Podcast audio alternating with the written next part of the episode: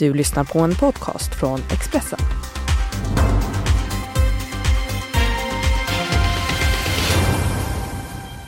Alla dansar och ler, champagnekorkarna flyger och ryggdunkarna haglar. Men varför skrattar Alice Bah Kuhnke? Vad är Jan Björklunds bekymmersrynka? Hur låter det nu när kamerorna har slocknat? Detta är Politikpodden som idag ska syna de riktiga vinnarna och förlorarna i EU-valet, om det fanns några. Detta ska jag, Malin Ros, göra tillsammans med två synnerligen lämpade, nämligen Anna Dahlberg, politisk redaktör på Expressen. Välkommen Anna. Tack. Och Thomas Nordenskjöld, politisk reporter på Expressen. Välkommen du också Thomas. Tack. Lite mör idag sa du här precis. Du bevakade ju Socialdemokraternas upplopp i natt. Låt mig gissa, det var kanske ganska glatt humör där trots allt.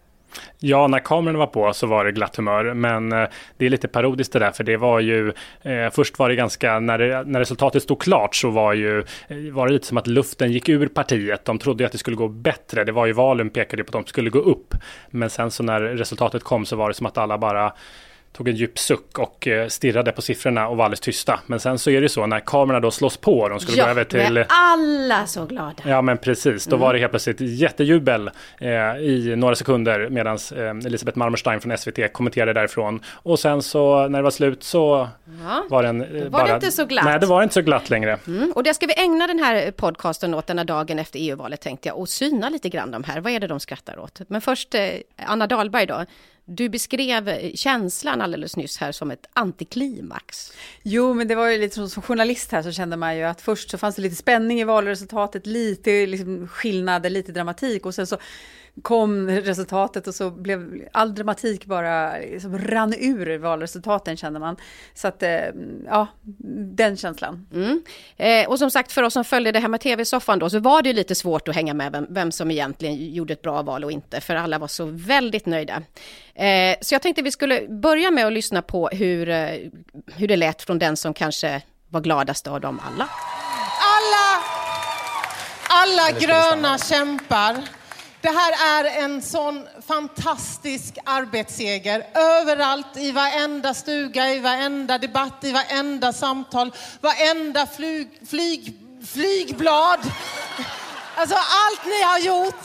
Alltså ni har varit helt otroliga. Jag, jag finner...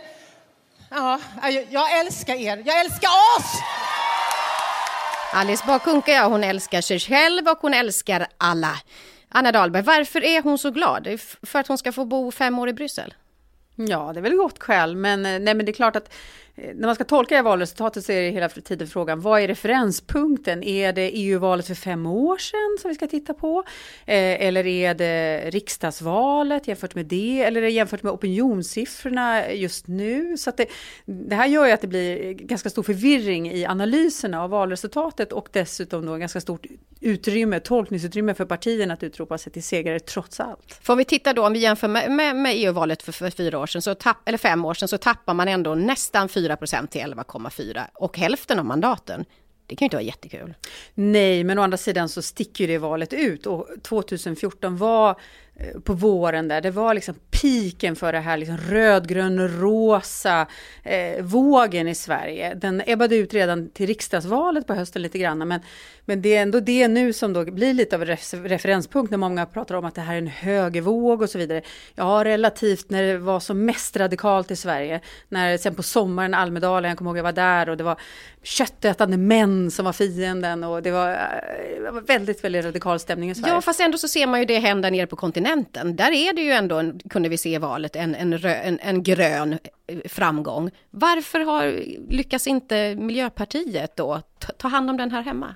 Jo, men jag skulle ändå ha, ha, instämma där det Anna säger att det, partiet var ju på väg ur riksdagen i höstas trots allt och har ju haft jätteproblem eh, och har ju legat lägre opinionen än vad man nu landade. Så att eh, jag tror de här 11,4 procenten kan man vara ganska nöjd med. Men det var ju ingen dundersuccé och det blev ju inte som du säger ute i Europa så var det ju många gröna partier som gick ännu bättre och den här Greta-effekten har ju inte riktigt nått de svenska miljöpartisterna. Nej, men den verkar ha drabbat resten av Europa. Anna. Ja, men lite rättvist tycker jag ändå, eftersom jag häpnade när jag hörde den här P1-utfrågningen av Alice Bah Kuhnke, att det visade sig att hon hade inte koll på EUs klimatpolitik. Och jag menar, hon hade haft ett halvår på sig att läsa in sig på denna saken. Och på det sättet kan vi tycka att det är lite rättvist att de inte liksom flög till skyarna i det här valet, trots att svenskarna, svenska väljarna rankar klimatet väldigt högt. Mm, så är det därför Alice Bah Kuhnke skrattar så mycket, för att man inte synade det?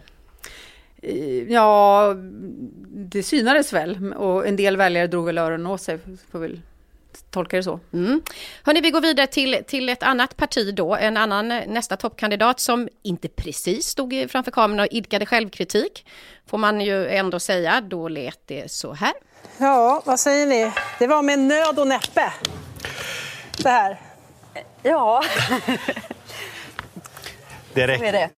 Jag tycker att det är viktigt att stå upp och stå fast vid värderingar även när det blåser. Och det har blåst mycket och det blåser över hela Europa och västvärlden idag.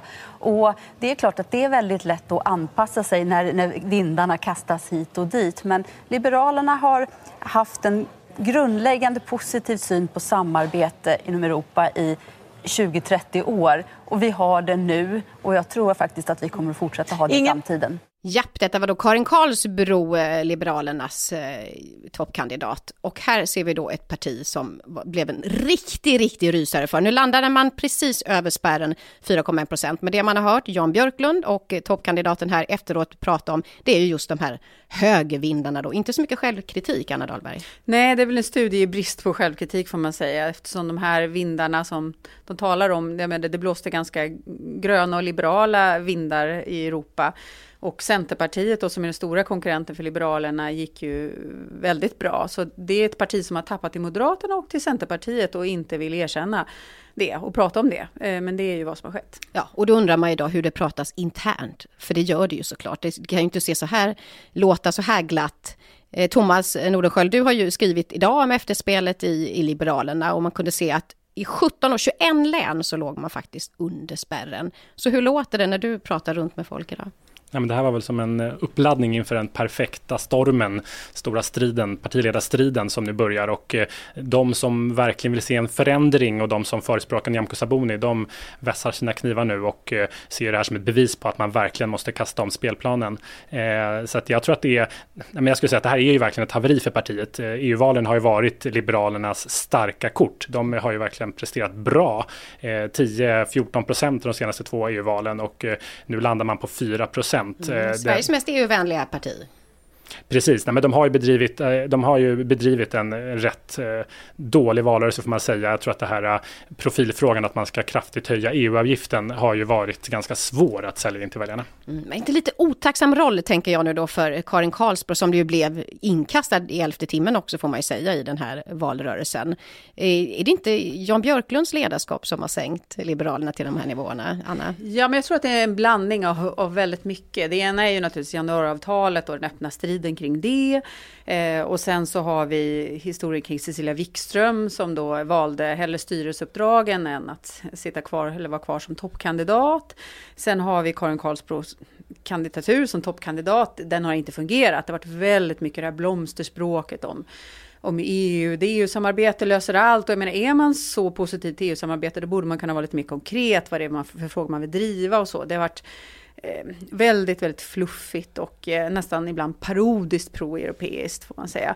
Så att varken liksom kandidaturen eller budskapet har, har gått hem. Och Marit Paulsen då, som var ett skäl till tidigare att det har gått bra för Liberalerna mm. eh, i EU-valet. Inte bara deras inställning till EU, utan kanske ännu mer just Marit Paulsen. Hon eh, ställde sig nu bakom Federley i det här valet. Så att det blev liksom, ja, ingenting funkade för Liberalerna Inte ens de valet. egna kunde stå bakom. men, men, om man då ser då, pratar om den här partiledarstriden som ju nu blir då i kölvattnet av det här får man säga. Du var inne på det där Thomas. Inför valet så pratades det mycket om att om det blir ett katastrofval så öppnar det för Nyamko Sabuni. Sen finns det de som säger nu att det här mandatet som nu ändå Liberalerna säkrar, det går till Erik Ullenhag. Jag pratade själv med Sven Dahl, eh, statsvetare på, på morgonen idag efter det här valet och han sa det att att man liksom inte mörkar, men att man bortförklarar det här hela nu, för att man vill absolut inte ha en storm eh, som signalerar att man inte har koll i partiet för att det skulle öppna för Nyamko Sabuni. Men du tror att hon inte, att det finns ändå en chans för henne här, Thomas?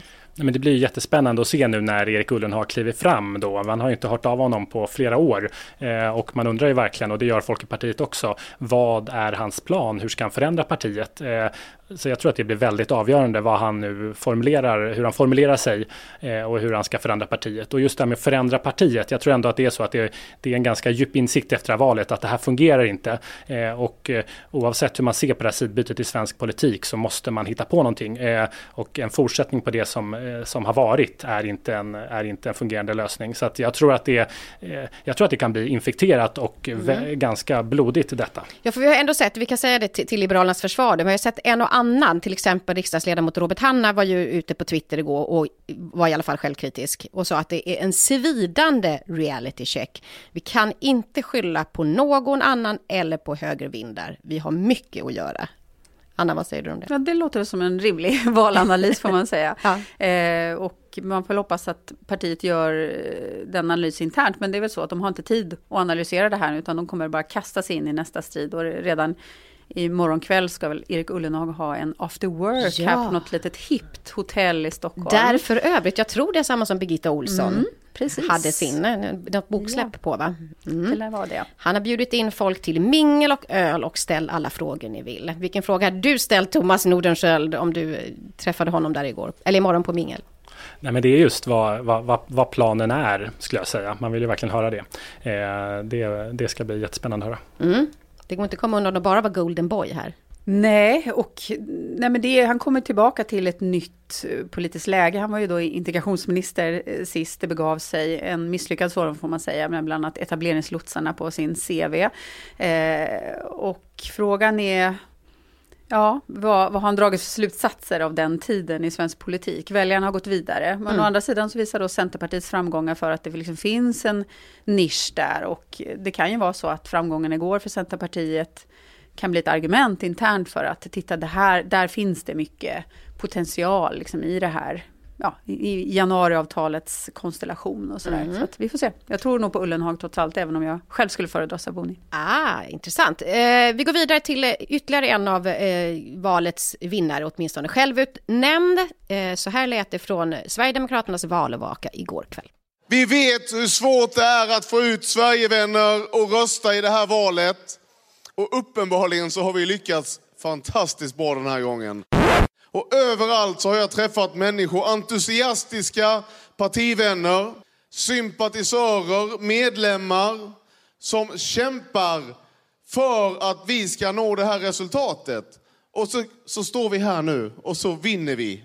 Vi vinner, säger Jimmy Åkesson här då, Sverigedemokraternas partiledare. Men, och det är klart, ser man, till, ser man till rena siffror så var ju SD det parti som ökade mest då jämfört med förra valet. Men man blev inte näst största parti den här gången heller.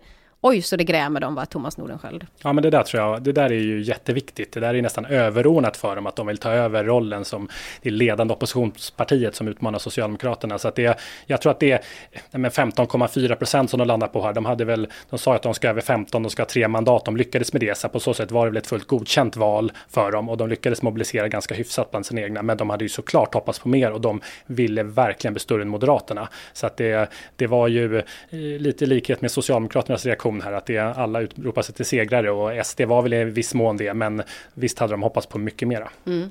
Och den här vinden som, som ven över landet igår och, och blåste av varenda tupé förmodligen, det måste varit Ulf Kristerssons va, Anna? Ja, det här var ju, jag skulle säga bland segrarna så var den, den som har mest att glädjas för är ju Ulf Kristersson. Och på sätt och vis så är ju SD och M här spegelbilder av varandra. SD har väldigt engagerade väljare mellan valen, de ligger högt i opinionsmätningarna. Sen på själva valdagen så går lite luften ur i två val i rad här får man säga.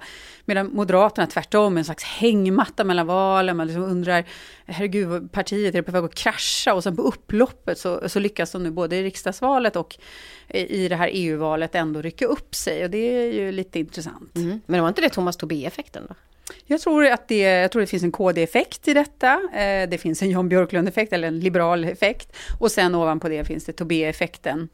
Eh, han eh, trummade på med, ganska effektivt med sina eh, sakfrågor där, eh, blandade ganska friskt mellan inrikespolitik och EU-politik, men ändå, jag tror det gick hem, kriminalitet, migration och så vidare. Och eh, en person med liksom hög energi, och det är väl lite det som nu. Det här blir ju då ett bra resultat för Ulf Kristersson, men samtidigt förlorar han nu en kraft i partiet. Tänkte se, nu skickar de den mm. som får ut budskapet till Bryssel. Hur... Ja, det kan ju vara problematiskt för partiet, därför att han, man märkte när han blev rättspolitisk talesperson för Moderaterna att det, det blev väldigt liksom, högt tryck i den frågan då.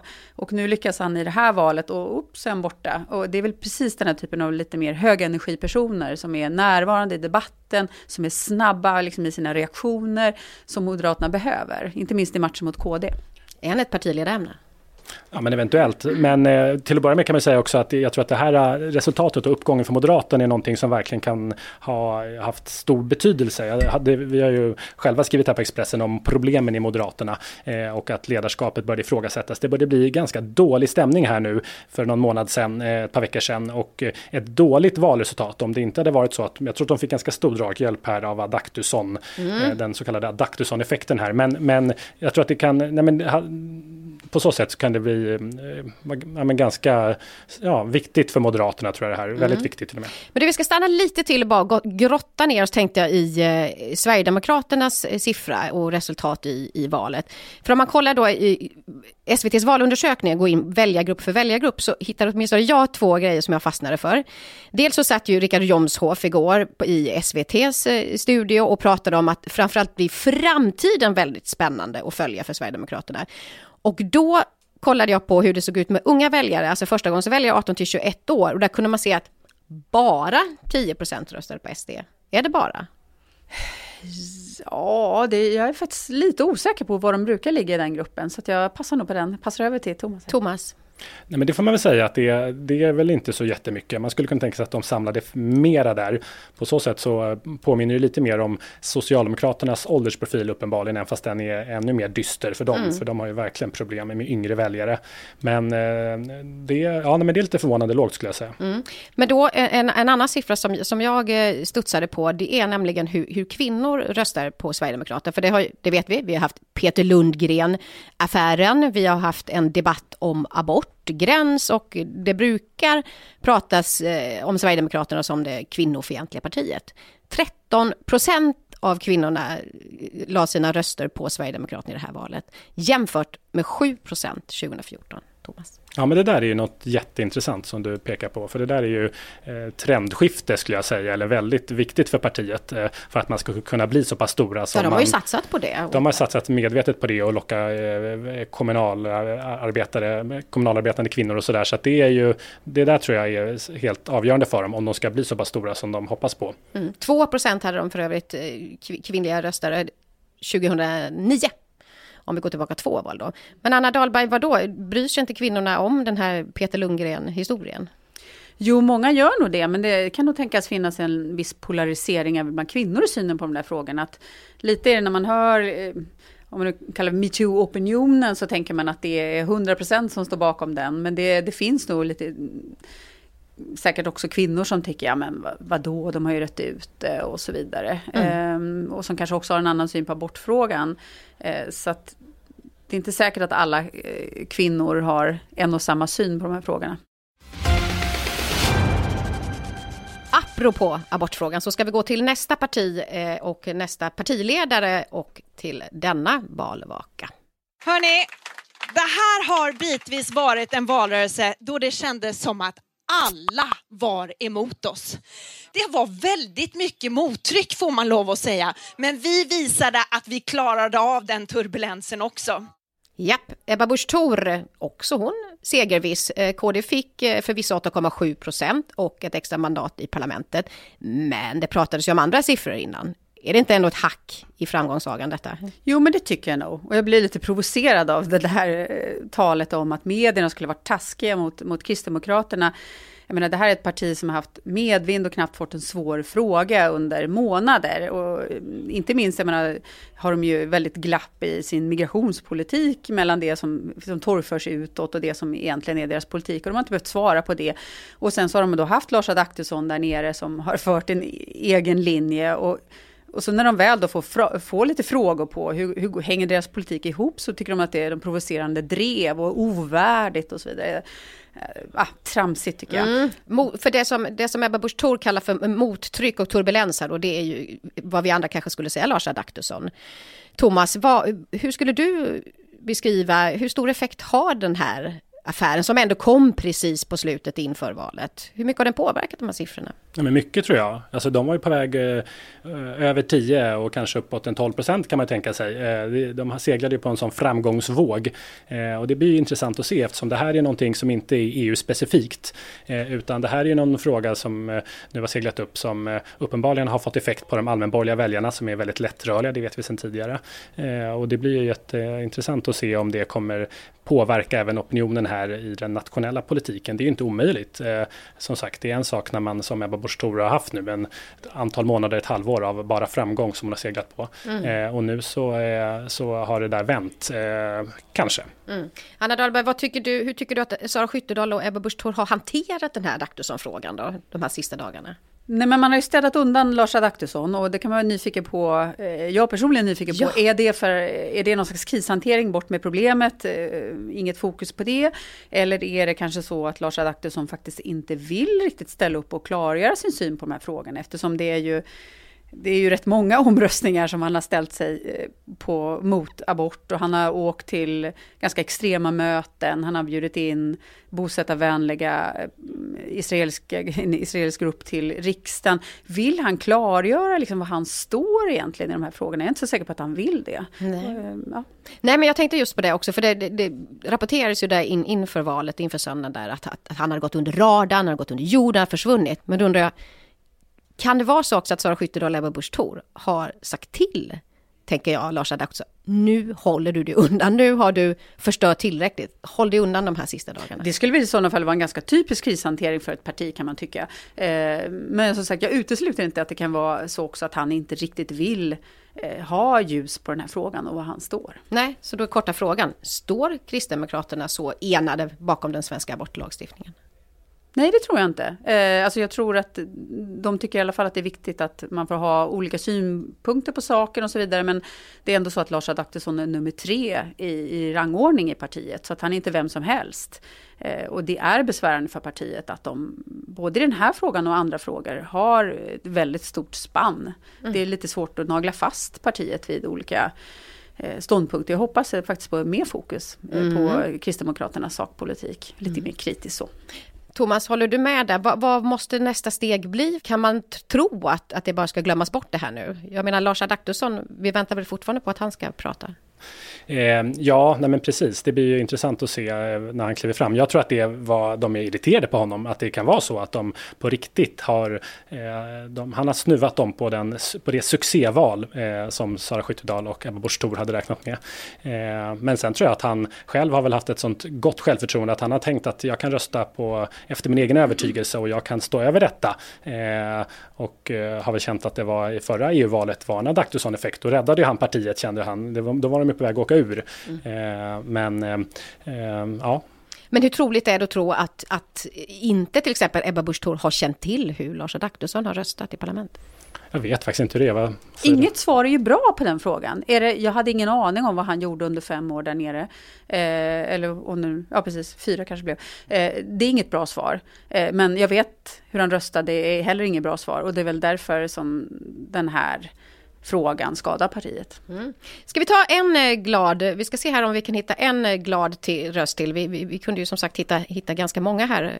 Men, men det säger fantastiskt val fast den går bakåt. Ja, men det, om vi tittar på eh, hur vi, vilka, hur vi låg i mätningarna eh, så är det så att vi har gjort en bra slutspurt eh, och vi gick ju också upp de allra sista dagarna för eh, själva valdagen och vi befäster vår roll som största parti.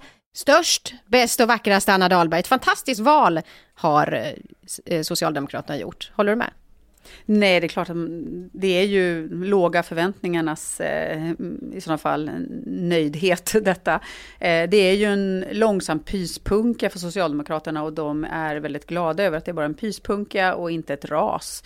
Eh, men det är klart att det är intressant att Socialdemokraterna, lite grann som Moderaterna som vi pratade om tidigare, man tänker att Socialdemokraterna är egentligen dåligt parti i valrörelse, de brukar ha liksom en lojal väljarskara och sen så tappar de på slutet, men nu är det lite tvärtom, att de eh, inte har något större liksom, engagemang mellan valen och sen så lyckas de på något sätt eh, ändå mobilisera på, på slutet. Och kan ändå tolkas internt, eftersom de vet att de brukar vara dåliga i EU-val, som att den här januariöverenskommelsen och så, det här, mm, det kostar inte allt för mycket.